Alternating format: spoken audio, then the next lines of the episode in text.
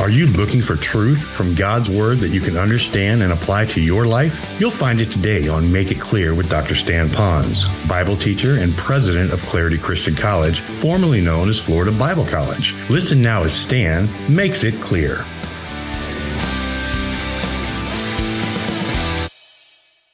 So you need to have a little bit of that backstory. So, with that in mind, let's now pick it up at verse 5.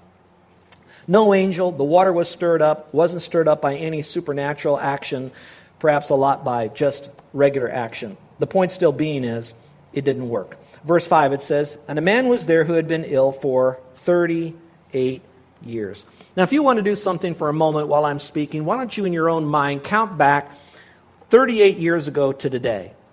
Take today, go back 38 years, and say to yourself, what happened in my life 38 years that could have been so tragic that I would have been helpless and hopeless today, and I've had it for 38 years?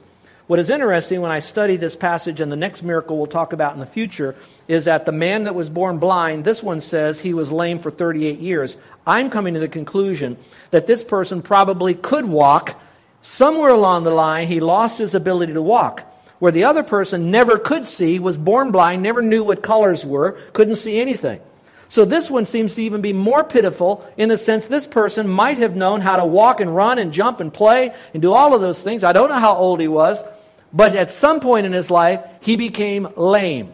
So there's that hopelessness to know that, man, I had it better than I have it right now. And not only am I completely paralyzed, I can't even get to this water. Now, you know what that tells me? It tells me that he says, Other people could bring people to the water, but I had no one to bring me to the water. So not only has been a cripple for so many years, he had no family, he had no friends. If he had no family, no friends, and no way to get around, I'm wondering how he even ate. I wonder how long his fingernails were. I wonder what his hair looked like. I wonder what his beard looked like. I wonder what he smelt like. I wonder what he looked like. Can you imagine? Here's this pitiful man.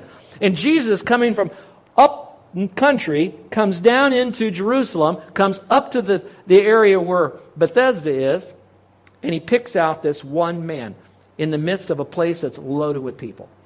Now, what I'd like to say to you is this this room is loaded with people.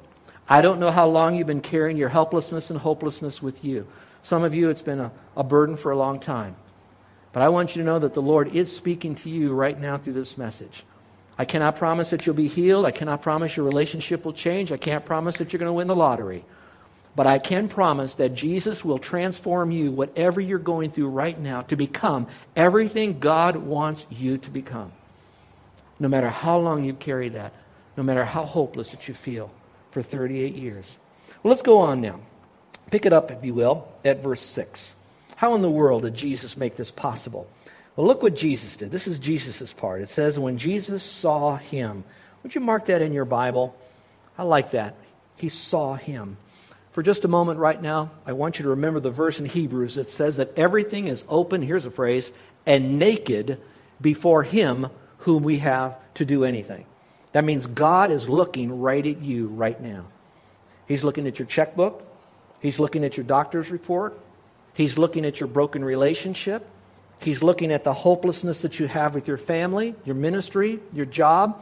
That sense of, will I ever get over this? Will it ever get better? He's looking at it right now. Now, when I was a kid, I used to get real nervous. When my grandmother died, I asked my mom, and I said, Could grandma see me? And my mom tried to be real kind and say, Oh, yes, grandma, she knows everything you're doing. She can see you. I was so scared because I didn't want to take a shower then. I was afraid my grandma could see me buck naked in the shower. And some of you might feel, well, God can see me like that. I want you to know God saw you before you were ever born, and He wanted you to be born, and He does have a wonderful plan for your life, but it's His plan for your life, not ours. So He saw you.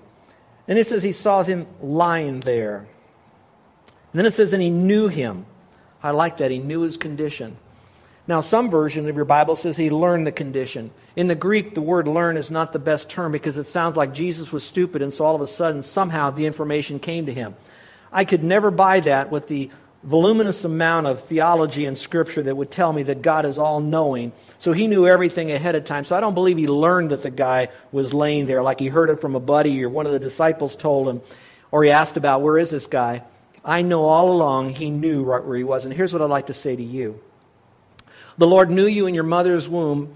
He also knew you in his mind before he placed you in your mother's womb. He knew everything that brought you here so that you are here listening to my voice today. He knew everything about it. Now, some of you might feel like you're in a helpless, hopeless condition, and I hope you can humbly say this, and I hope we all could, that you might be there because of wrong, disobedient, rebellious choices that you made. And now you are in the consequences of it, and you're asking God to remove these things because you're hopeless in these consequences. You might feel that way. The Lord knew that too. And it's just possible that He allowed you to go into the condition for 38 years, or 38 months, 38 days, or maybe just 38 minutes, and that you're in this hopeless, helpless condition.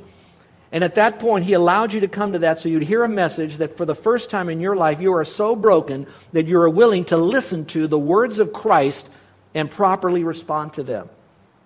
I hope that might be the case. So He knows what you're going through. So don't waste the affliction, don't waste the suffering right now. Use it Suck out of it everything you possibly can that will bring you to Jesus Christ. And I'm going to tell you that you will be released from that helplessness and hopelessness in a way that God wants you to be. So we give up our expectations to Him. So God is all knowing. But He's also very compassionate. Look at what else it says here in verse 6. He didn't only know he was in there a long time, he says, He said to him, Do you wish to get well? Now, do you think it's because Jesus didn't know what this guy wanted? No, I know with all my heart he knew. But what he really wanted to do is to have this man respond, and to do that, he had to ask just the right question. Most of you know my testimony, a few of you may not. There was a time in my life that I was brought to a point where I said, God, I want to know what does it take to go to heaven when I die? I'd be willing to walk across glass if somehow, what is it that I have to do? Whatever it is, I will sell my soul, so to speak, to know how to go to heaven. One month later, Carol invited me out to the meeting. I heard the simple plan of salvation. I heard it was by faith alone. After the meeting, Carol just didn't thank you for coming and take me out with all the other kids. She knew that I needed to have an engaged conversation in a compassionate but a courageous way. And so she did, in a sense, what Jesus did. She asked me this question. She said, Stan, if you could know right now how to go to heaven when you die, would you like to know? She asked the right question. God knew about it. He knew I was helpless and hopeless and lost. A month before, I had a horrible surfing accident, and I thought I was going to drown.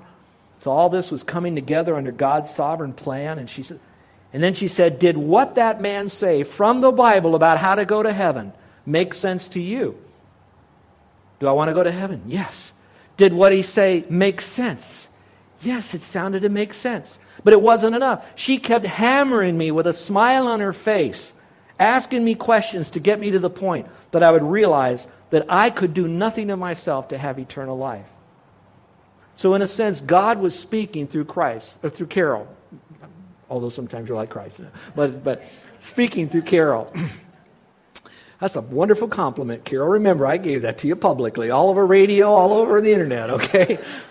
but at the same time, she'll be the first to tell you she's not like Christ. She's like Satan. No, she wouldn't say that last part. I said that. Let me go back to this. Get serious now for just a moment.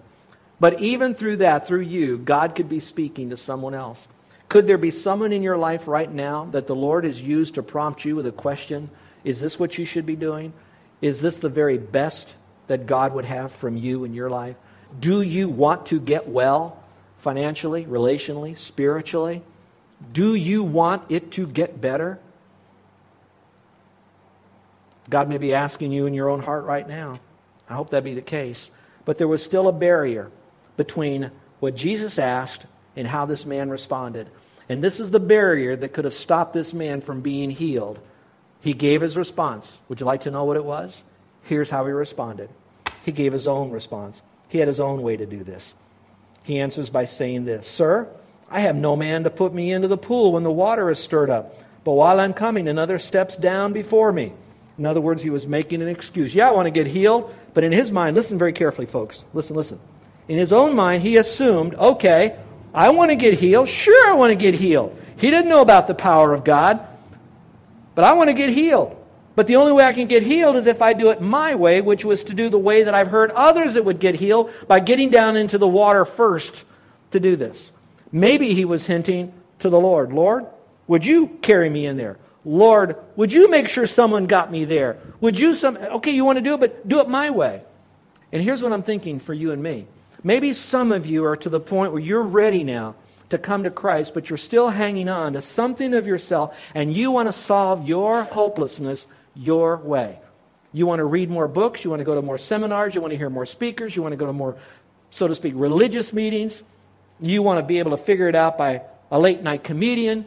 I don't know where it's coming from, but in some measure, you're still wanting to hang on to someone else that you think you respect, or someone else who's not been distant in your life, someone else you think helped someone else, and you haven't really given it up for the Lord. And by the way, Christians, you're sitting there and you're saying, Oh, Pastor, be sure to tell them I, have got an unsaved friend that needs to hear this, and I want them to hear. It. That's right, they're hanging on to something else. But how many Christians get themselves into a jam and they feel helpless and hopeless, and they say, Okay, Lord, you can get me out of it but they still want to get themselves out of it their way. Do you know one of the biggest lessons our kids had to learn? And our son, if he was here today, he would publicly tell you that this was the lesson it took him 41 years to learn. I'm going to share his testimony in a moment, but here's what he would say. The hardest thing to teach our son was to obey us, not his way, but our way. Our kids came to a threshold where that they did finally want to obey us but they wanted to do it their way instead of our way. If you know what I mean, nod your head. Do you have kids like that? They want to do it, but they want to do it their way or in their timing or with their system instead of our way. And so I just take that into Christianity. We too want to really honor God and serve God, but we want to do it our way, in our timing, with our people, instead of doing it His way. When I shared this story yesterday, Carol and I were on the phone with him and we were going over this message, not to preach at him. He was just saying, What you speaking on tomorrow, Dad?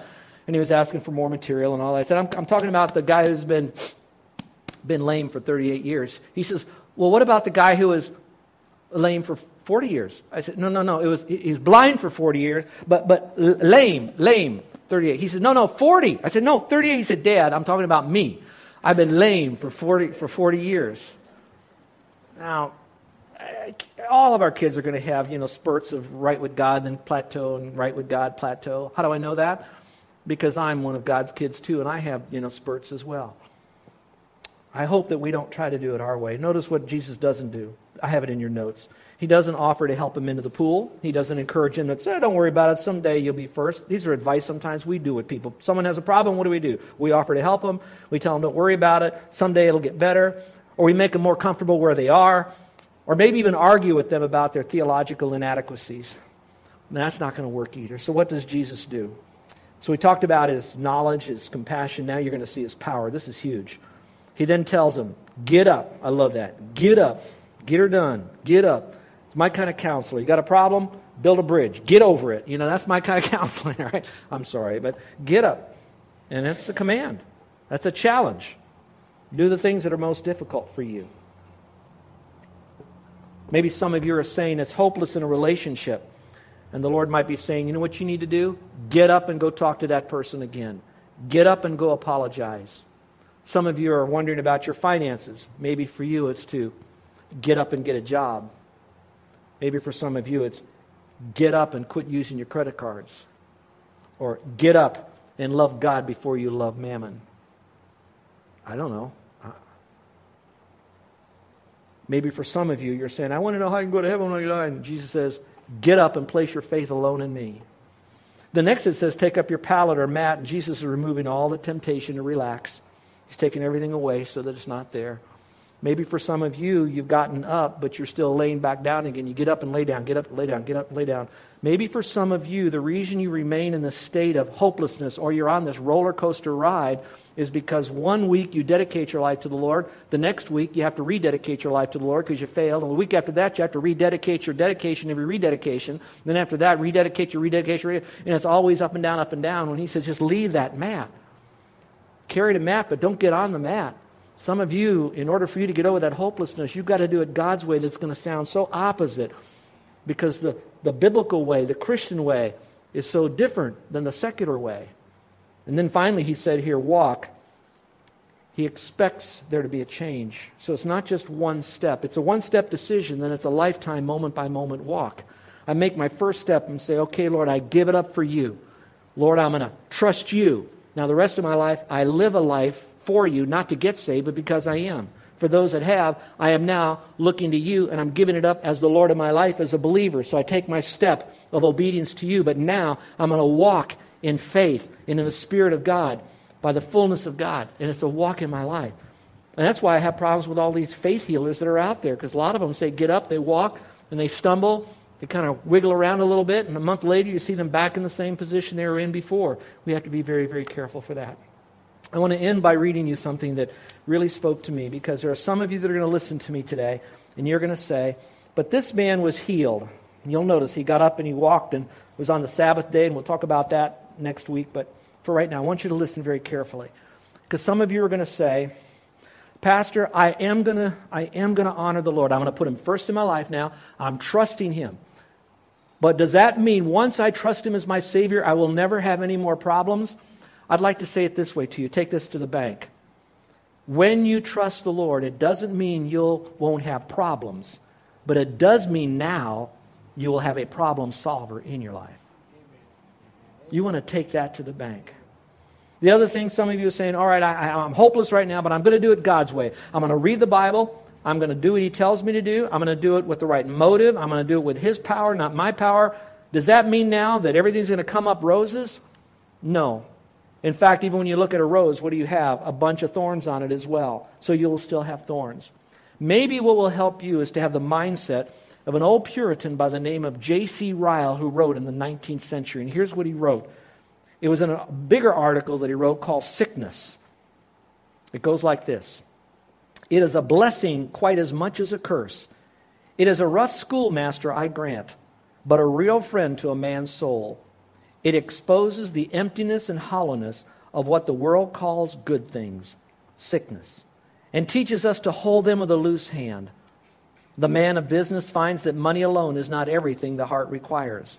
The woman of the world finds that costly apparel and novel reading and the reports of balls and operas are miserable comforters when you're in a sick room. Sickness is a purifier to the heart Surely I have the right to tell you that sickness is a blessing and not a curse, a help and not an injury, a gain and not a loss, a friend and not a foe of mankind. I had a friend that went to youth group. He was paralyzed. And he said one time, he said, I could not walk. Now I'm walking with God. Another gal, this dates me. Some of you old guys will remember, so old, old guys, listen to this.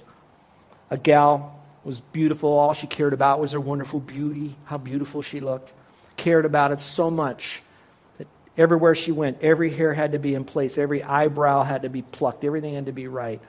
She prided herself on that, and she was a blood bought, born again, walking with, with the world Christian.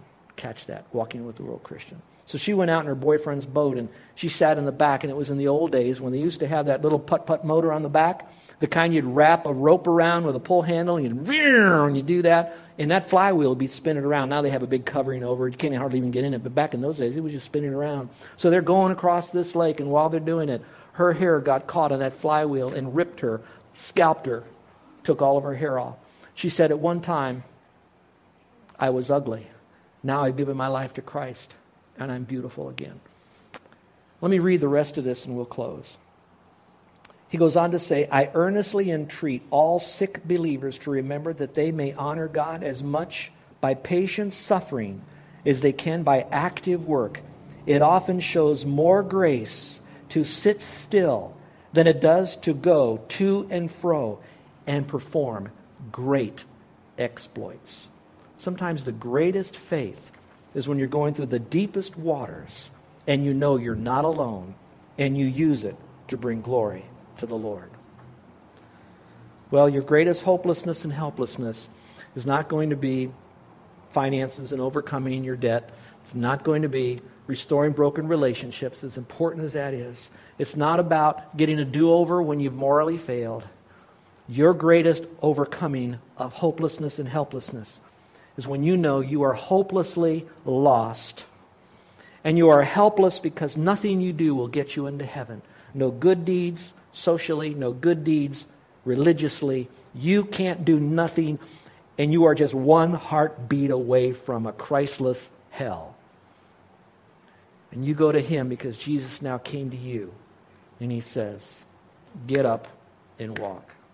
He says, Place your faith in me. Trust me. Go against whatever you thought was your way and place it in me. I'm going to tell you, you then will have eternal life now, a home waiting for you and reserved in heaven for you, and a relationship with the King of Kings and the Lord of Lords forever. Would you pray with me? With every head bowed and every eye closed, would you now just take a moment between you and the Lord? And perhaps recognize that you are by the pool of Bethesda and you've tried everything in the world, all the superstition, all the things that you thought might have worked, and what you thought might have helped with others. But somehow you're finding it's not working. And Jesus now, through this message, is looking right at you. And he says those simple same words to you Do you wish to get well? So now you have to respond. There is only one that's going to bring you out of helplessness and hopelessness, and that is, I want to get well, but I want to do it your way. And Jesus says, Believe in me, trust in me. Your sins is what separated you from me. I now will pay that sin debt and put righteousness, my righteousness, on your account. Would there be anyone in here that would respond to the Lord when He says to you, Do you want to be well? If the answer is yes, would you say yes to the Lord when He now says, Believe on the Lord Jesus Christ and you'll be saved? When He says, He that believes on me has everlasting life. Is there anyone in here that would like me to pray for you because you're trusting Christ today? Now, I'm not going to have you come forward, stand up, not going to have you do anything out publicly. I'm going to ask you to slip up your hand, but every head is bowed, every eye is closed. When I see that hand, I'm going to thank you for letting me know you'd like for me to pray for you. But me praying for you won't get you into heaven. I'm no angel, and I'm not stirring up any water in your life. I'm just another person who himself went to the Lord because he's the only one that can make me well.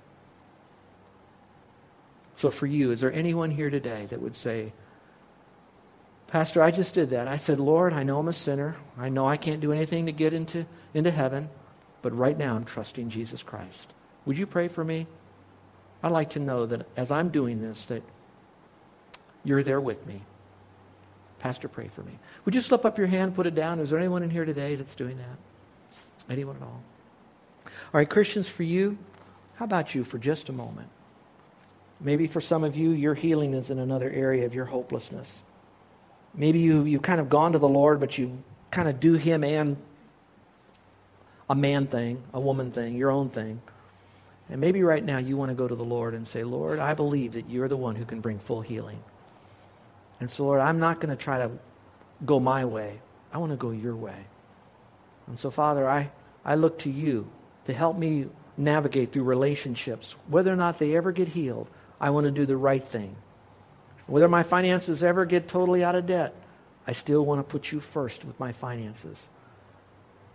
And Lord, I thank you that you've forgiven me of my sins. So today is, is a new day with a new do over in my life. And so, Lord, I'm doing it your way. I'm confessing that sin. I'm laying down that mat. I'm getting rid of it. And I'm going to walk with you. How many of you would like to have prayer because the Lord really spoke to you? Or or maybe you know someone who's helpless and hopeless, and you're going to come alongside them and read them this story about how Jesus wants to heal. And he will do it immediately. Is there anyone that would like to have prayer? Slip up your hand, if you will. Thank you. Our gracious Heavenly Father, you know our hearts, and you know where we are hopeless and helpless. And I thank you that this message, this event, happened and was recorded and was brought to us at this very moment in our own life. Now, Lord, we want to walk with you. In Jesus' name, amen.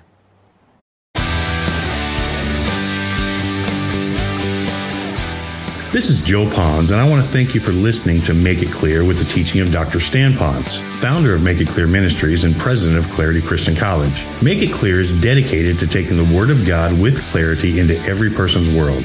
It's the support of listeners like you who make the ministry of Make It Clear possible. You can provide your tax deductible gift to Make It Clear online by going to makeitclear.org. That's makeitclear.org. Thank you for helping us make it clear. If you would like to have Dr. Ponz speak at your church or event, please email us at tellmemore at makeitclear.org. That's tellmemore at makeitclear.org. Thank you, and remember to make it clear.